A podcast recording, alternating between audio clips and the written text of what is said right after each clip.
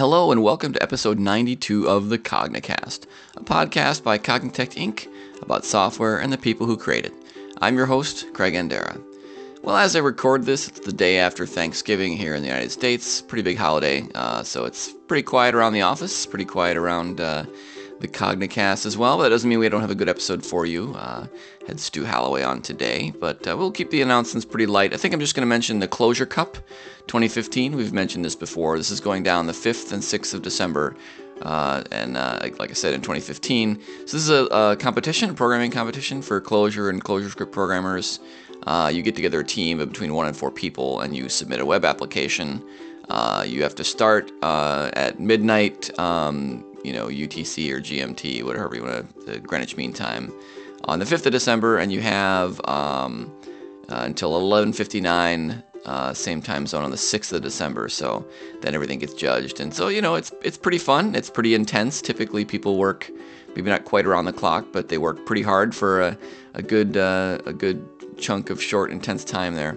And there's some pretty cool stuff that people get made, that people make. You can go to the website at ClojureCup.com and see the sorts of things that people did last time around. So it's fun. You should check it out, ClojureCup.com. Like I say, we're going to keep it light today, so we will limit it to that, and we will go ahead and go on to episode 92 of the Cognicast.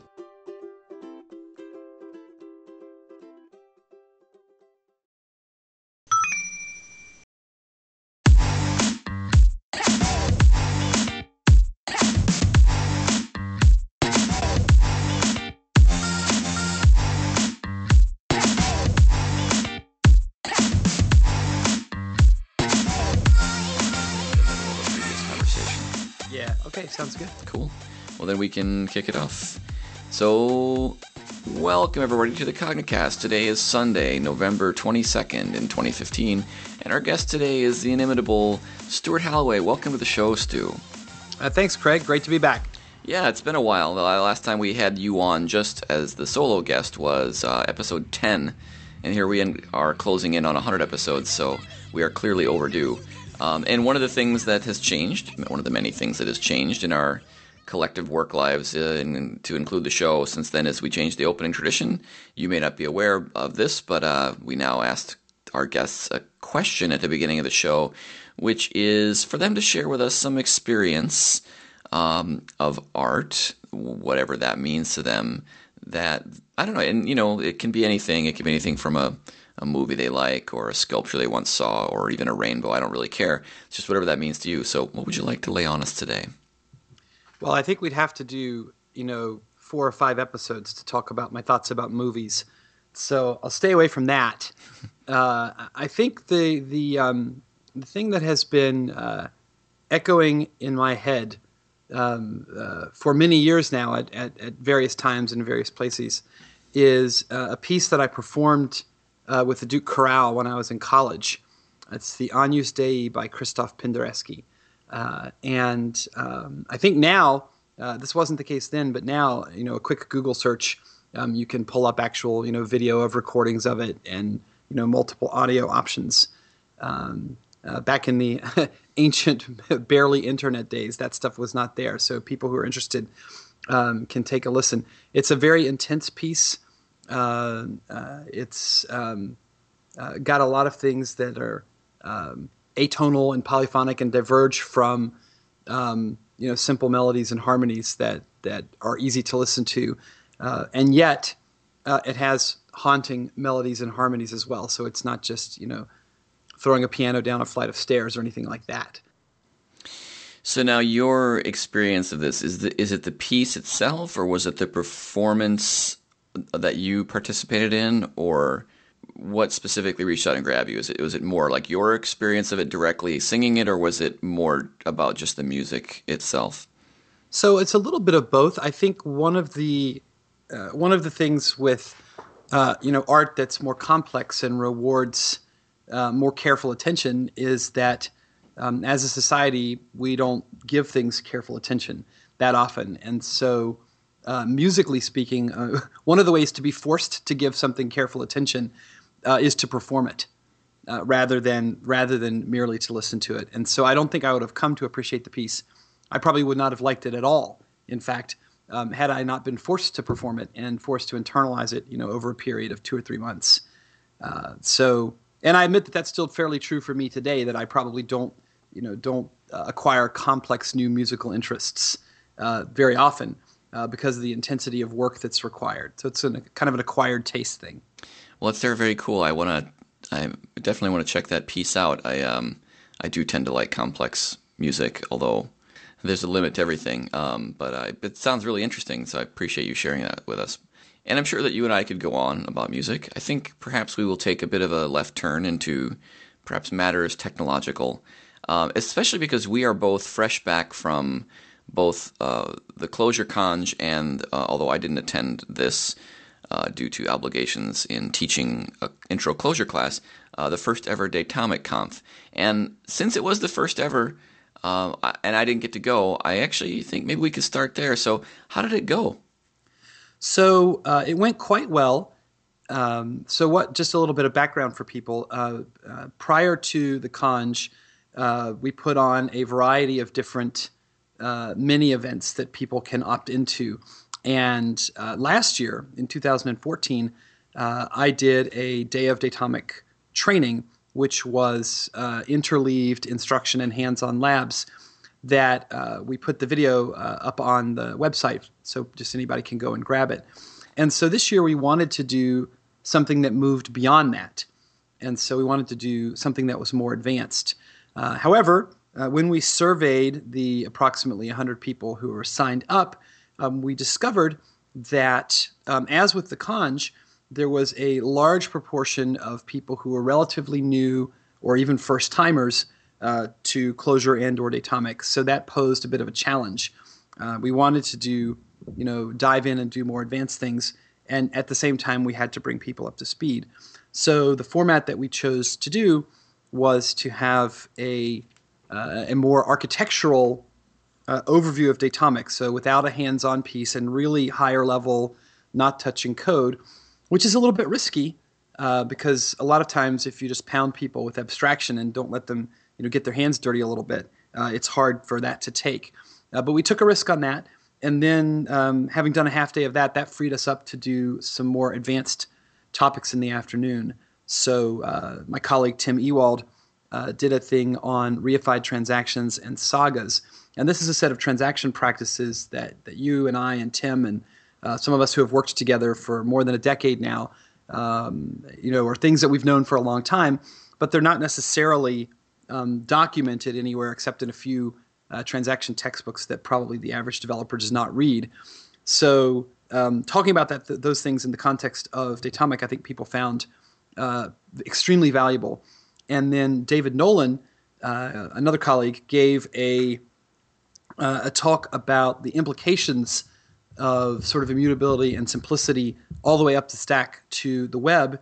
And that talk was in some ways an advertisement for the talk that he then gave about Om.next at Clojure Conj. And so if people are interested in seeing some future think on web development, that talk was very popular at the Conj, Om.next, and all those talks are also available on video. So people can grab those off of YouTube or wherever.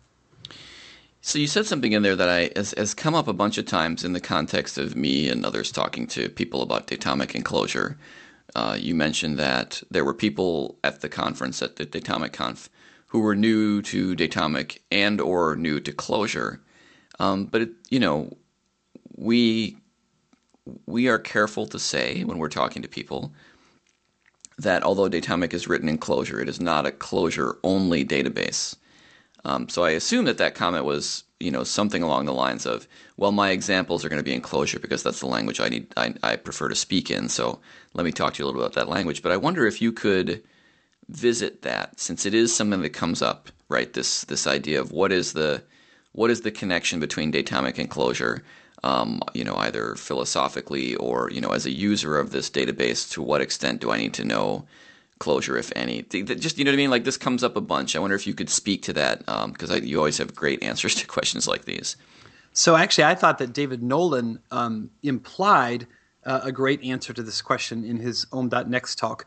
And he made it quite clear that you could opt to take sort of the Clojure philosophical approach in any tier you want. You could do it with ClojureScript and Om in the front end. You could do it with Transit and Eden on the wire. You could do it with Clojure and Datomic on the back end. And that each of those things is an opt-in. And so we're seeing people do, pick exactly the ones of those that are useful. People have picked up Transit who have, no interest otherwise in Clojure or Datomic or ClojureScript. They have longstanding commitments to what they're going to do, but they've been suffering with the inexpressiveness and non-extensibility of JSON. So one of the things about simplicity, and that's really the driving force in Clojure design, is delivering a set of orthogonal primitives. And a real test of that, of course, is that you could choose to opt into some of those orthogonal primitives and pick some other approach to deal with the other issues, or maybe not even have the other issues.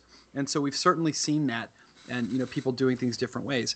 Having said that, I believe in having sort of unified, coherent designs, and there's certainly a benefit in using all the tools together and doing things end to end.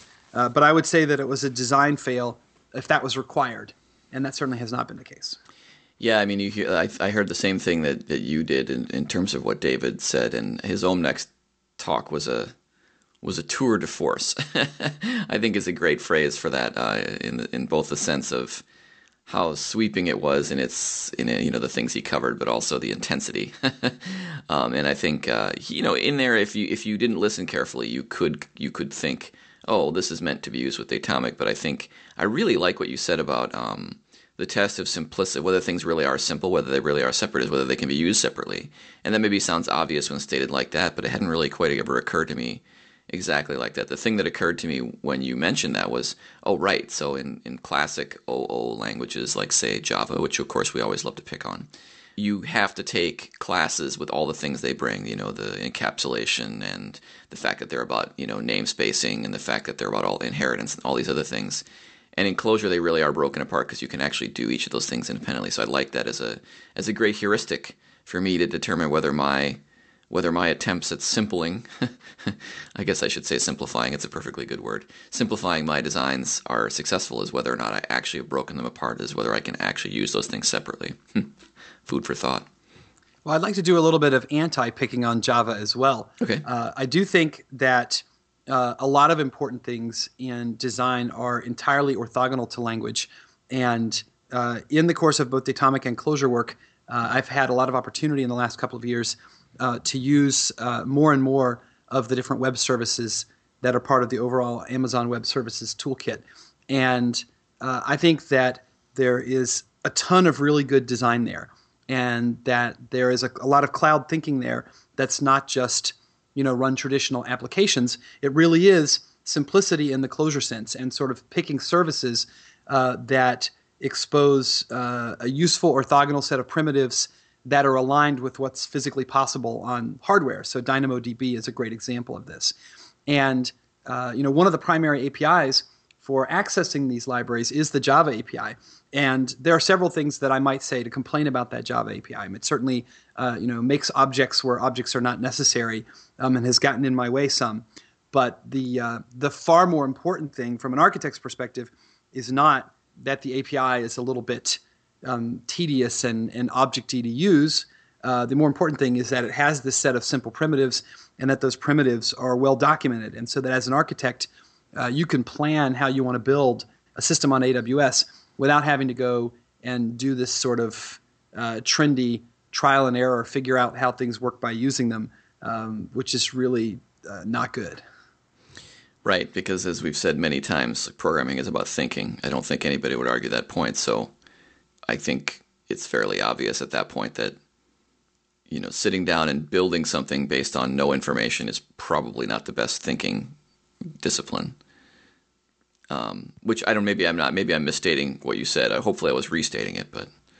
Yeah, well, I think that, people want to have time to think, although there are a lot of pressures on us as developers, sort of bias for action type things that don't give people the time to do the thinking that's needed. And so then you end up with a stack of things that are choices that were not really choices when they were made. Right. They were sort of dictated by time pressures.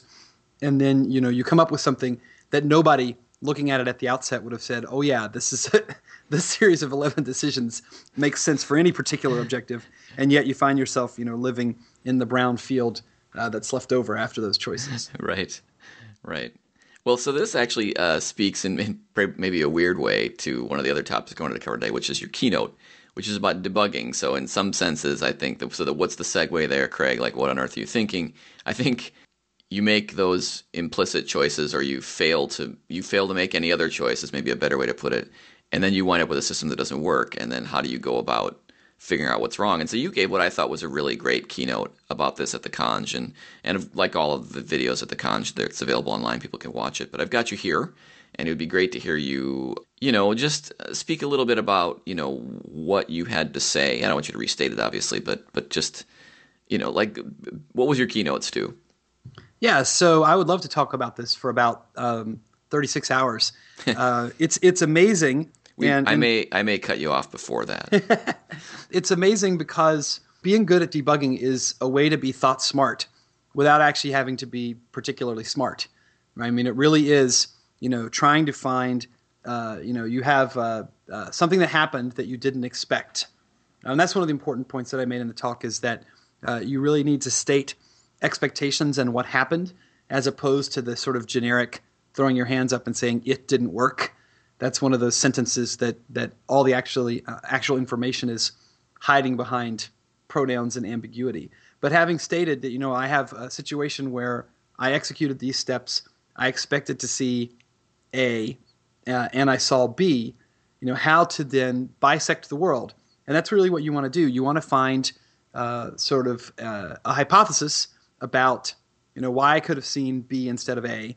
And then a great hypothesis is one that really sort of splits the state space in half and says, well, you know, it could have been this whole family of problems, or it could have been that whole family of problems. What experiment is going to, you know, cut the world in half? Because if you can cut the world in half, anyone who's ever played 20 questions knows that you can very quickly, you know, narrow in on an answer. And people make a couple of classic mistakes in this game. Probably the biggest one is that they make changes that are not well-founded. They're not well-founded because they don't actually represent the kind of experiment that I just described, or even an experiment at all. It's just, you know, I'm frustrated. I don't understand what the system is doing, so I'm going to make a change and observe the system do something else. And people who have done this for a while, you know, you've seen scenarios where people actually, one thing that can happen there is you can just wander off into the weeds and get completely lost. Another thing that can happen there is that you end up changing the behavior such that the symptom goes away, without actually having fixed anything, perhaps even having made the system more buggy, right, by introducing, you know, a counteracting effect that masks the symptom. And so it's incredibly important to understand the motivation for changes that you make in a system before making them. And this really goes against people's natural bias for action, and it also goes against pointy-headed managers' bias for wanting to see action. Yeah, I think if you talk to experienced debuggers, and they'll all say the same thing, which is, when I make a change and the problem just goes away, and I don't have a good theory as to why the cause is connected to the effect, that's actually almost worse than leaving the bug in place, right? Like, oh, I twiddled the frobnitz and the foobar stopped working. Okay, why? And if you can't answer that question, then you've really not succeeded in debugging your program. You've just made a different program that you don't understand the characteristics of either. That's exactly right. So this is something that I was wondering about a little bit when I was listening to your talk, which is, so we talked a lot on the show about, maybe not a lot, but we've talked on the show before about the role of creativity in programming, and how I at least believe that it is a creative act in very much the same way that painting a painting is a creative act, that it uses the same parts of your brain. You know, I think Rich's hammock talk from way back, was it the first or second Conj? I think it was the first one, right? Yeah, it may have been the first. Yeah, so anyway, his hammock talk, I think, really is about how to tap the creative, well, part of it at least, is about how to tap the creative parts of your brain, the offline parts, the unconscious parts.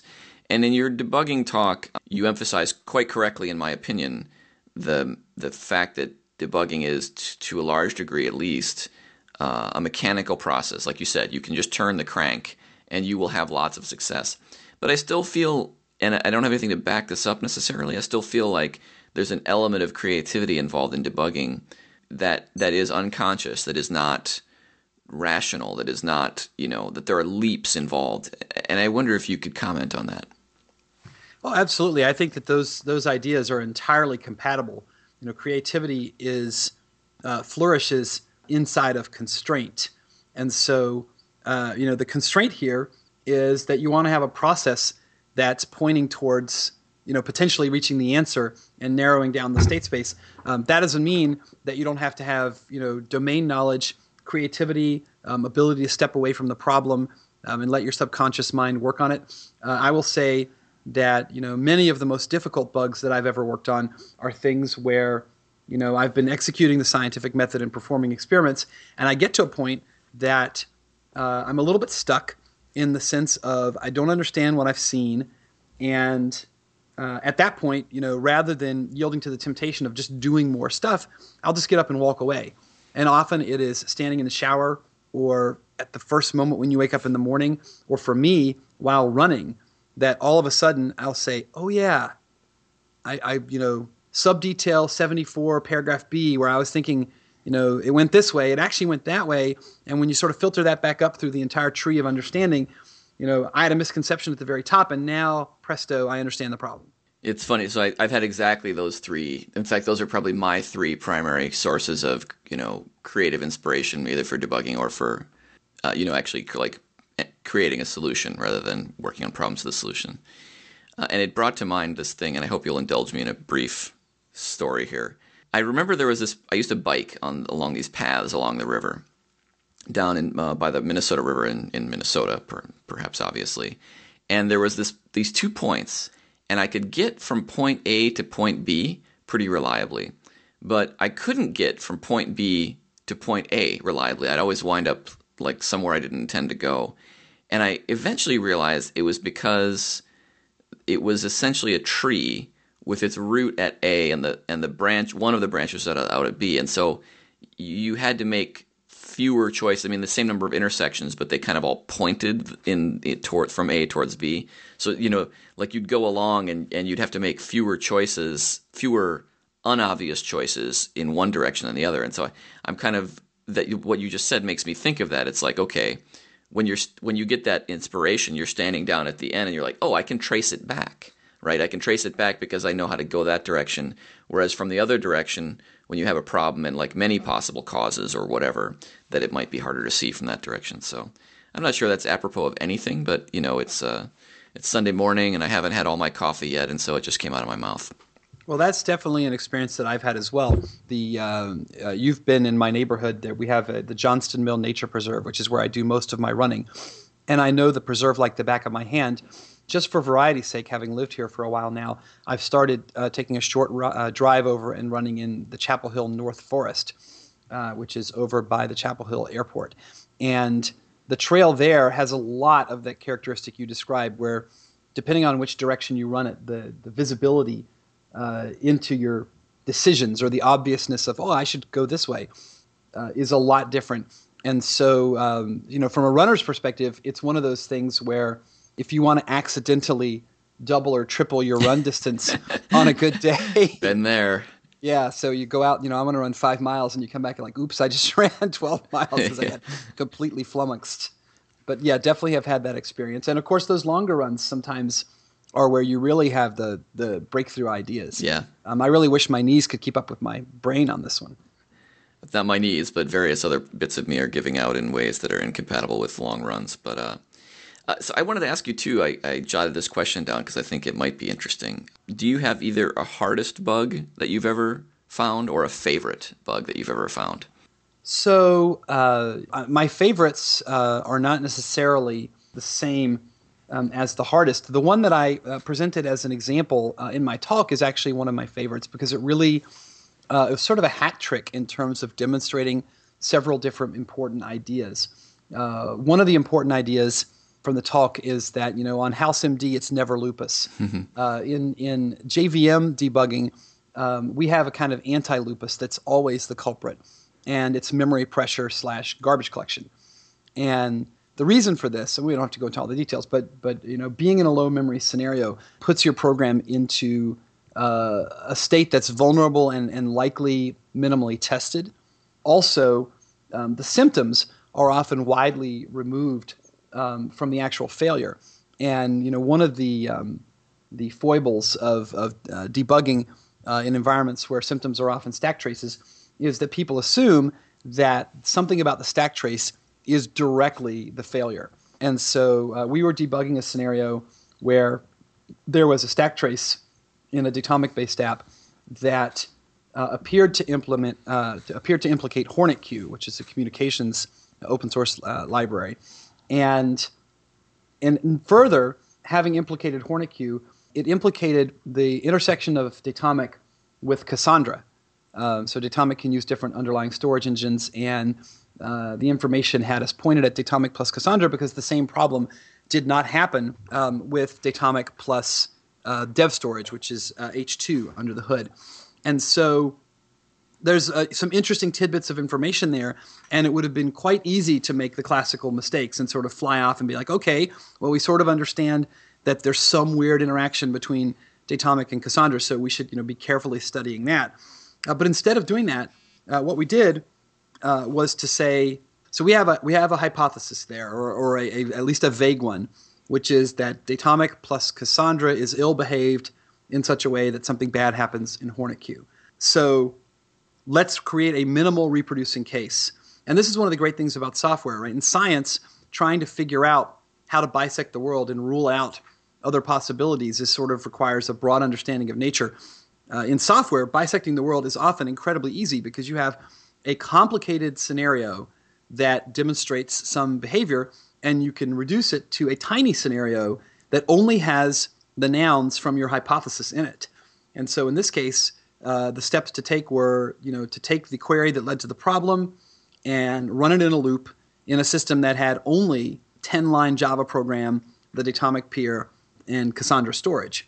And there was some resistance to performing that experiment. There was some, you know, hey, we kind of already know a lot here. We ought to start studying. But we ended up performing the experiment. And lo and behold, we discovered that it was, in fact, lupus. Right? It was in fact an out of memory condition, and the HornetQ symptom was caused by a timeout. If you work in systems that are timeout based, then running out of memory can lead to those timeouts because you get really long GC pauses. So it was. It turned out that doing the experiment was a good idea. It turned out that it was garbage collection, which it always is, and then it turned out that the idea that it was Cassandra related was a red herring. Having run that experiment, we then ran the opposite experiment to show that the problem did not happen with H2, and lo and behold, it did happen with H2. Right? So the problem was entirely about memory utilization of this query and had nothing to do with storage whatsoever. And if we had not said, you know, we have to make small experiments and then use the small experiment to really substantiate a hypothesis, we could have been completely in the weeds. Yeah, I've commented before that a modern computer program, you know, running even a simple program still has, arguably, 1 trillion parts if you count every transistor that's involved, right? Each one of which is a switch, each one of which could fail, although that's generally not the source of the bugs. There's still like a lot of complexity even in the smallest programs. But what you're talking about, of course, cuts that complexity, especially if you consider, you know, number of possible states or number of at least likely states, you know, by several orders of magnitude. So yeah. Those feel good, right? Like when you solve that type of bug, or really any bug, but I think particularly the ones that are devious, it's a really good feeling, at least to me. Well, and I think that, you know, the opposite of that, you know, some of the hard bugs that I've worked on were hard because you knew what experiments you might want to run, but setting up the experiments was expensive in terms of human effort. Mm. And so, you know, we have at least in my experience, this has been going on my entire software career. We've gotten better at representing things at data, and we've gotten better at making processes around software automated, so automated deployment, automated configuration, and so forth. And all of that kind of work is incredibly important when you want to run these experiments. Even so, you'll find yourself in the scenario where it's like, okay, you know, my next experiment is going to take someone writing a program that's going to take 3 hours to write, in order to create the conditions for the experiment. It's tempting to go and say, you know what, I'm just going to scratch my head and think about the problem for 3 hours rather than, you know, taking the effort to write that program. And my experience has been that, you know, if you're doing a good job of coming up with the program that you need, that is just going to be a faster path to the answer. Also, writing those programs tends to put pressure on your design. You know, why was that program so hard to write? If your system had been more amenable to automation, if it had been more simple, if it had been composed of simpler parts that you could get to, then it probably would have been easier to write that experiment. So it puts a positive pressure on architecture to do that kind of experimentation. It's funny. It's almost the opposite of the problem we see when we're creating the programs, which is biased towards action and away from thinking. Kind of odd that it would work that way. So that's great. I mean, your keynote really was awesome, and people should definitely watch it. I don't think there's anybody that couldn't stand to be better at debugging or to hear some of the important lessons that you present about debugging again. But there's something else that happened recently that was significant that I would also like to talk about, and that's the release of Clojure 1.8 RC. What are we at? 1 or 2 now? We're at RC2 now. RC2. And so why is that significant? It's not really significant. The RC2 is not like this big deal, not compared to what the final release of 1.8 will be. But it does kind of bring up the whole life cycle release process, you know, questions about how Clojure lives and grows that you are actually an excellent person to talk to, since you sit right at the center of that process. And I know you had a few things you wanted to say about that, so maybe we can turn to the question of Clojure stewardship.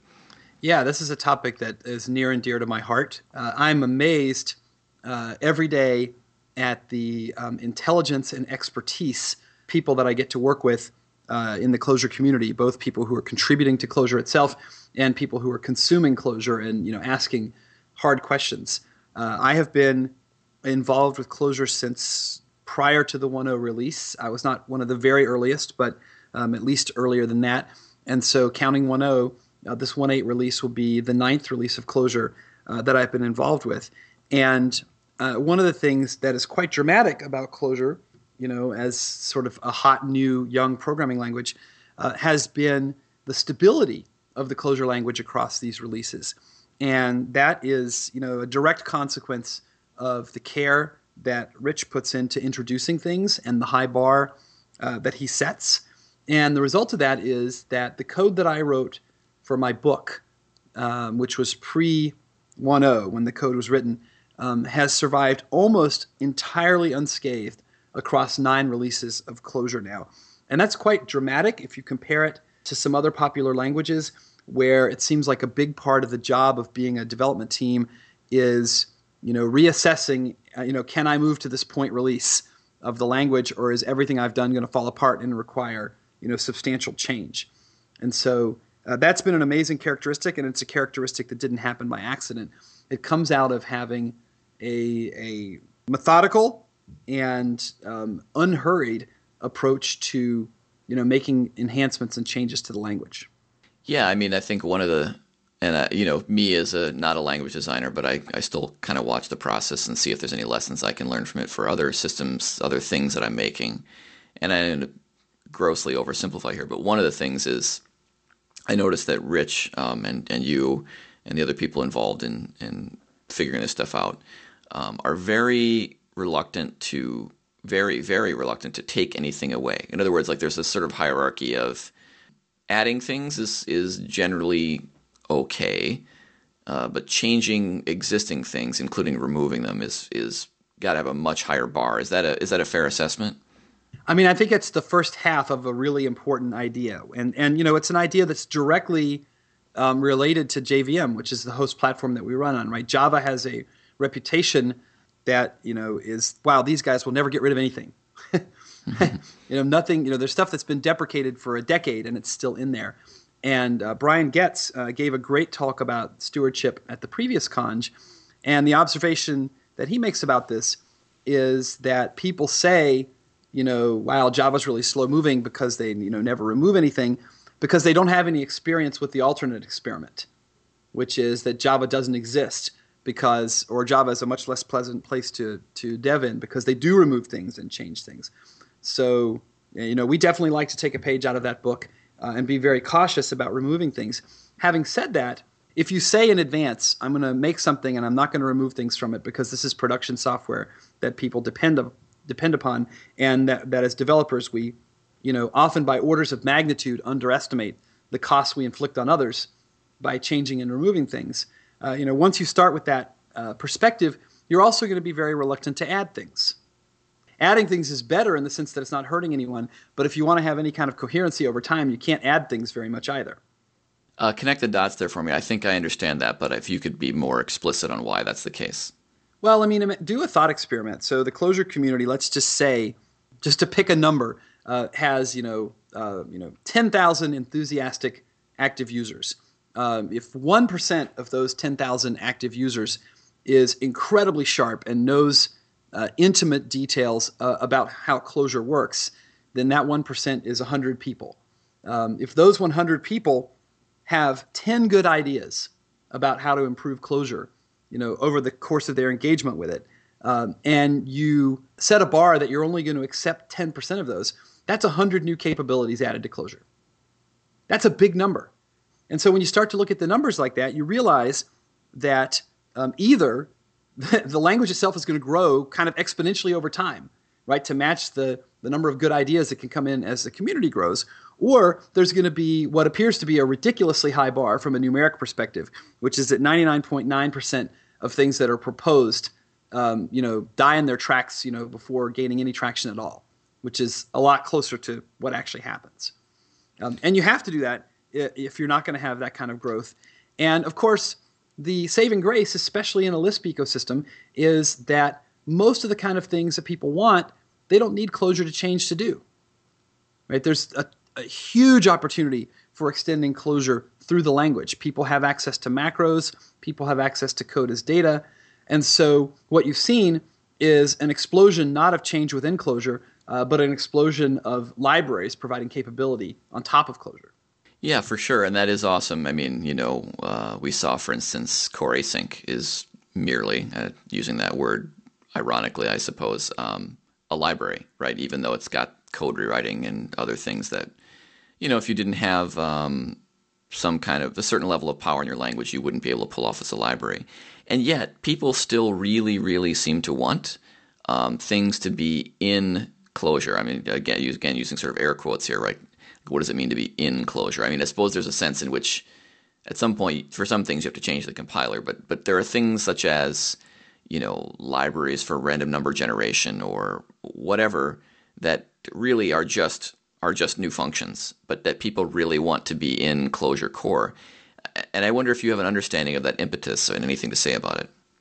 Well, sure. I think one of the things there is to really break apart the problem. That's a great example. Let's say we have an awesome library for random number generation. And let's say that while we were making it, we also came up with, 5 sort of sequence abstraction functions that we use every day in our own applications that happen not to be in Clojure Core. Right? It would be great to have those things in Clojure Core because, I mean, as a person who's developing those libraries, if you put it in Clojure Core, it's somebody else's problem. Right? So it's great from that perspective, right? There's a bigger ecosystem of people who can maintain it. They have expertise and so forth, but what I think often people want is to have a packaged thing for people who are getting started that has more batteries in it than Clojure does, and that's a problem that can, and I would argue should, be solved by providing additional packagings around Clojure that have those things in it that don't require making the addition to core, and now you have a system where everybody wins. You can have somebody who is a sort of disc jockey of releases who says, here's the Clojure plus batteries included thing that has core Clojure version 1.8, but it also has fast-moving, freewheeling enhancement library version 971. And then you can revision that faster-moving thing on a much more rapid pace than Clojure itself. And people who don't want that kind of churn don't have to opt into it, right? They can continue just to consume the raw library. And to some degree, we get that out of the sort of lining in plus plugin ecosystem, right? There are people who have created, profiles that they work in, that they carry from project to project that have a stack of tools and libraries that are not part of Clojure proper. I mean, is that what that looks like? I mean, you say we have it to some degree, but... what would that look like in your ideal world? I mean, is that something that comes from the same group that's working on Clojure the language, or is there another organization, and does it include tooling? I mean, I don't know if you've thought about this stuff at all, but I'm curious what you think that means. Well, I mean, I think suggesting that it requires thought is a great starting point, right? That there's, you know, a lot of things to consider here. I think to add a first approximation, all of the above, right? I mean, the Clojure ecosystem already has a huge number of organizations contributing to it that are not the same groups of people that are maintaining the core language. It also has a set of libraries in the contribs, a set of libraries that are maintained more similarly to the way Clojure is and under the same license. And so you already sort of have the ability to make either or both of those choices.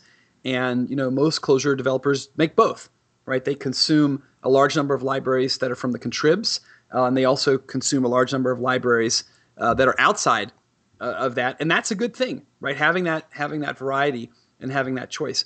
I do think that there are some deep challenges here. So one of the things that the Clojure ecosystem has in it is a dependency on sort of the Java deployment world of Maven and the way Maven views releases. And this is definitely not ideal, but the solutions are not necessarily trivial either. So in the Clojure 1.0 days, everyone consumed Clojure as a source repo, right? So people were consuming Clojure, and when a change was, you know, considered or proposed or made in Clojure, people who were using Clojure were consuming it instantly. And Clojure has a pretty good reputation for stability, so that it was feasible to say, you know what, I'm going to track commits, right? I'll take the latest commit of Clojure and go straight to production with it in short order. The level of indirection introduced by Maven and the fact that snapshots are not great is that now people rarely consume new Clojure bits until there's a packaged release that's named an alpha or a beta, and a lot of times people don't even consume those. So I think there are real challenges there. Having said that, we have to be really careful not to throw out the baby with the bathwater, right? I don't think it benefits us to have a Clojure tooling-centered ecosystem. And I think this is true not just in Clojure, right? I don't think we should have a Lining and centered ecosystem in Clojure. I don't think that the Groovy ecosystem should be Gradle-centered. I don't think the Scala ecosystem should be SBT-centered. I think that doing that, you know, runs the risk of walking away from the fact that these languages targeted the JVM to begin with. And so there's not a great answer. There's not an obvious heir apparent to Maven and that stuff in the Java ecosystem to target. And it's easy to do things that serve our own island. And I think that the build tools do that in every language ecosystem. And that it's unfortunate because Clojure tries to escape the Lisp curse by running on the JVM. And then, you know, it's all too easy to bring the curse back on ourselves by building a set of tools that are for Clojurists only, not for consumers of JVM binaries, which Clojure is designed to facilitate. Yeah, one of the things I said to our intro class this week was, you will go through a period in your Clojure journey wherein you will say, oh, I need whatever, encryption or, you know, random numbers. Let me go see if there's a Clojure library for that. And you'll maybe find a Clojure library that's not very good, but you will use it because it's the Clojure library. And then you will discover that said Clojure library has shortcomings, and that underneath the hood, it's actually using some Java library. And that said Java library for encryption or random numbers is actually very, very good. And then you will use said Java library directly. Now, you can't always do that, or it's not always ideal to do that. And there are Clojure libraries that do very much add value over the thing that they wrap, if they wrap anything. But my suggestion to the students was that they look for opportunities to skip that middle step because we do really benefit greatly from existing high-quality Java libraries, and more importantly, our ability to access them and use them and manipulate them directly to the extent that, as I said to the students, it's, for me at least, and this is subjective, I find it more pleasant to program against Java libraries in Clojure most of the time than I would to program against those same libraries in Java. I agree with that, and that is, you know, more and more true as tools like Cursive improve. So where you really have a tool that embraces the power of what's going on in the Java ecosystem and the power of what's going on in the Clojure ecosystem, and has a rich GUI and has now a commercial entity behind it. So if people have not played with Cursive, I would definitely encourage them to check it out. Absolutely. I want to loop back real quick to something you mentioned. You mentioned contrib, and I think I know that there is definitely some confusion in the world about what that means exactly. I mean, for instance, there are libraries in the world that are called, you know, clojure.contrib or clojure.core.something. And, you know, someone recently asked me, well, what are the conventions, or what does that mean? Is there some sort of blessing that goes along with names? And I gave them an answer that I'm actually not totally sure is correct. So I thought I would ask you, since you're much more likely to know the correct answer. So the Clojure Contribs, you know, we are big advocates of functional naming, not brand naming. And so the Contribs all have names that are about what they do, not names that are cool, clever names that people thought up. And so there is a tree of like 7 names underneath Clojure. And so it's clojure.core, clojure.tools, clojure.data, clojure.test. And those represent, you know, areas of functionality. And when something becomes a contrib, it gets a name that's hierarchical in that way. And so that's part of the process of becoming a contrib. And then within contrib, the idea is that this is a set of tools that are built and managed in a unified fashion. And so that includes the license, that includes the contributor agreement, that includes the Hudson or Jenkins instance, whatever it is that does the builds, that includes the shape of the Maven POMs and so forth. So there's a large set of tools that have that common tooling, and because they're managed in a way that's consistent with the Clojure CA, they have the possibility at some time of being promoted into core Clojure. And so what I would say to somebody is that, you know, if you want maximum control of your own open source library, then you should do it as you see fit. And if you want, if you're building something that you really think has some potential of being core in the future, then starting as a contrib and being compatible with that is, you know, by far the smoothest path towards enabling that at some point down the road. But I think an important point is that the processes are different, right? Like the way that a change makes it into something like Clojure Data XML is different than the way something makes it into Clojure Core. I wonder if you could compare and contrast. Right. So changes are made across the ecosystem within things that are managed in the Clojure style. Changes are made with a bias towards conversation about problem statements and solution, and a bias against GET pull requests, right? So we don't use pull requests at all. And that's a matter of being able to track things and compatibility with the CA. Also, and I think this is an important thing to say and maybe hasn't been said often enough, the contribution model is designed for the convenience of the core maintainers, not for the convenience of contributors. And that's important, right? The core maintainers spend thousands of hours working on this stuff.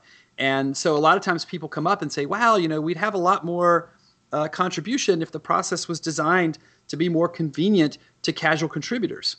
Well, a casual contribution is valuable, and it does move things forward, but it's not the core of the value proposition, and the core of the value proposition is what the core contributors are doing. And so the process is designed you know, to benefit and to be convenient for them, and it's not necessarily the most common, you know, practice outside, certainly if you look at the way projects are run on GitHub. There are a lot of people, besides just the Clojure team, who have decided that pull requests are not the most convenient way to talk about code. And, you know, we really want to see a statement of a problem, a statement of alternatives, and a statement that is easy for an outside observer to assess. One of the things that people habitually underestimate is the amount of time that goes into the process of screening a ticket for Clojure. My guess would be that for every hour someone spends working on a contribution, there are at least 5 hours that are going to be spent by someone else looking at that contribution before it gets into Clojure. And so the process needs to take into account optimizing, making that 1 hour better and more effective, but also optimizing, making that 5 hours better and more effective. And Alex Miller has done heroic work to work with people who are working on contributions and to help educate them on how to make something that can be consumed by a reviewer more quickly. It's a plain fact that in Clojure, a block of code is never the most convenient thing for a reviewer to consume, because that's basically like doing the job again. Right? If somebody comes up with a block of code and says, I had this problem in Clojure, this block of code solves it, then the job of the reviewer is basically to do all the work over again while reading somebody else's crack at the work. And that's totally sensible for, you know, correcting a spelling error in a docstring, but it's not at all the efficient way to assess, you know, a major new feature or even a major bug fix where there were 5 or 6 possible problems that were considered and alternative approaches. And so learning how to lay that stuff out so that a reviewer can consume it efficiently is a big part of the job of becoming a contributor to Clojure. So that makes sense to me. I do want to revisit the pull request thing because this does come up fairly often. So within that framework, what is it specifically about pull requests that people seem to love that make them less suitable than the alternative that Clojure has chosen? So I think that the major thing is that the workflow is not about code, right? Pull requests is the tail wagging the dog. It says that the workflow is about code. That's not. The workflow is about ideas. The workflow is about conversations between people. I think then within that, there are things about pull requests that are a lot more tactical and, you know, could be different or could be made better, right? So for example, there are race conditions in GitHub's infrastructure around managing pull requests where you could accidentally commit something you didn't intend to commit. That seems kind of, you know, mildly crazy, but there you have it. And there's also, you know, the ability and infrastructure for tracking. So identity management is important when you have a CA. And so we've put together a system that can keep track of the person who contributed code, which was straightforward to set up with patches. I don't doubt that it could be done around pull requests, but the whole ecosystem there is more casual about those things. And so it would be a matter of going and trying to figure out, you know, how to map that onto the world of pull requests. And I don't think that's a good use of my time. Well, cool. I'm glad you addressed that because I know it does come up and I'm sure people have more questions, but they are, of course, always welcome to ask those in the appropriate forums. But I want to make sure that we move on a little bit because, you know, Stu, I always have such fun talking to you. The time goes right by. Here we are. It's nearly an hour. And, you know, we do try to keep the episodes to somewhere south of the 36, was it days or hours that you said that we could talk about all this stuff? So that was only 36 hours. Oh, merely 36 hours. All right. So, well, this will be part 1 of 36 then.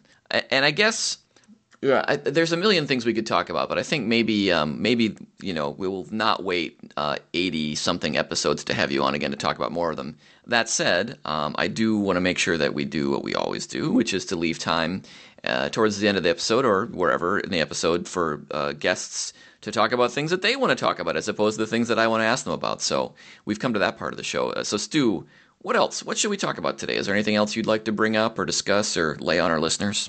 So this is a quick thank you to a large number of people in the Clojure community, some who are close friends and some who I only met, people who have reached out and been supportive to me and my family around my wife Joey's issues, lifelong issues with depression.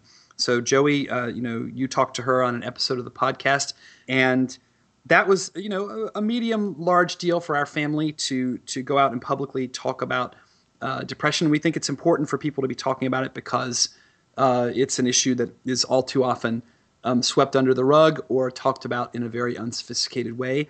And it has just been amazing to me the number of people in the Clojure community who have reached out directly to Joey or to me or who walked up to us at Conj and you know, offered some of their own stories. And it's validating to know the importance of having this conversation. And, you know, maybe Joey will come back on a future podcast and provide an update because we have, you know, some interesting new scientific and medical findings that we've made in the last couple of years. But the big thing that I wanted to just say is thank you. That, you know, it's amazingly moving to have people that you don't know at all reach out to you and you know, support the efforts that my incredibly brave wife is making. Yeah, Joey is totally awesome, and it was great to get a chance to see her at the Conj. So it was awesome that she made it, and I for one hope that she comes to more of our events so that I can get to see her, but also so that she can get to, as you say, get to interact with the people who I know that she has affected, you know, in various ways, but including coming on the show and talking about her very significant issues with depression. So that's awesome to hear that people are talking to her, and I would encourage everyone to continue to do that. Cool, man. Well, that is, it would be hard to top that. I don't know if there's anything else you want to talk about out of a technical nature, but certainly seems like a good place to turn to our final question if you've got nothing else that you want to discuss today. No, I'm ready to field the final question. Just it can't be a hard one. No, I don't think it is, especially for me. Well, I won't say especially for you. I guess I just did, but I apologize if that was if it will be interpreted in any pejorative sense. It wasn't meant that way. But anyway, the final question, and you might not know this, is one that we ask now that of our guests at the end of the show. We say, we would like you to share with us a piece of advice. And this can be advice that you like to give, or it could be advice you've received, or even perhaps advice you've just overheard. It's just advice that you like, that you would like to share with our listeners.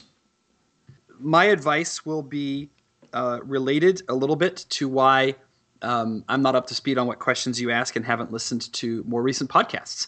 and that is, my advice is, if you haven't, to give a chance to audiobooks. So I spend a fair amount of time listening to audiobooks these days, and there's a reason for it, and then there's sort of a sub-strategy within it. The reason is that having spent a brief time in academia, I was taught the poisonous ability to scan through books, sucking out the marrow of what you were looking for and not really enjoying them as books. And having become that kind of reader, it's hard to unlearn that skill. And so audiobooks force me to engage with authors at the pace the author intended, right? There's not or at least as I listen to them, right? I'm not sitting there with some sort of advanced GUI that lets me speed up and slow down the author's speech and, jump around. So it's really nice for me to slow down and be forced to engage at that speed. The other thing that I've done, and this has been relatively more recent, is that for a while I was combining that audiobook thing with the let's layer yet more work into my private time by listening to podcasts and listening to technical things and watching Clojure videos while I'm on the Stairmaster or whatever. So I've made a concrete commitment to not do that, and so the kinds of things that I do audiobook are 100% fun driven.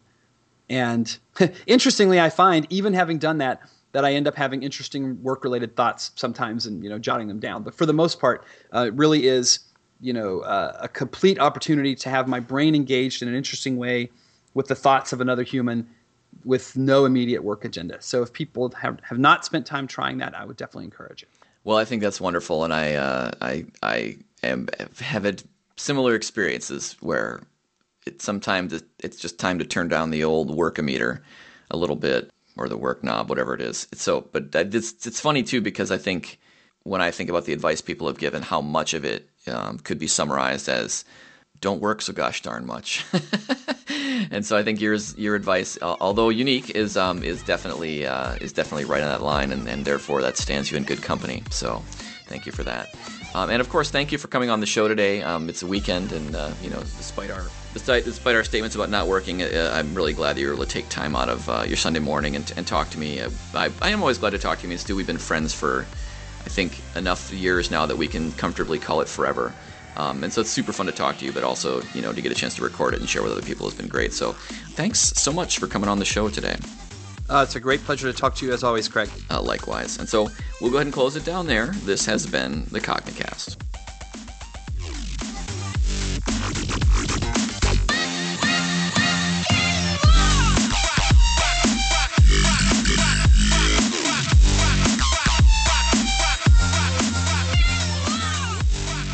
You have been listening to The Cognicast. The Cognicast is a production of Cognitect Inc., whom you can find on the web at cognitect.com and on Twitter @Cognitect.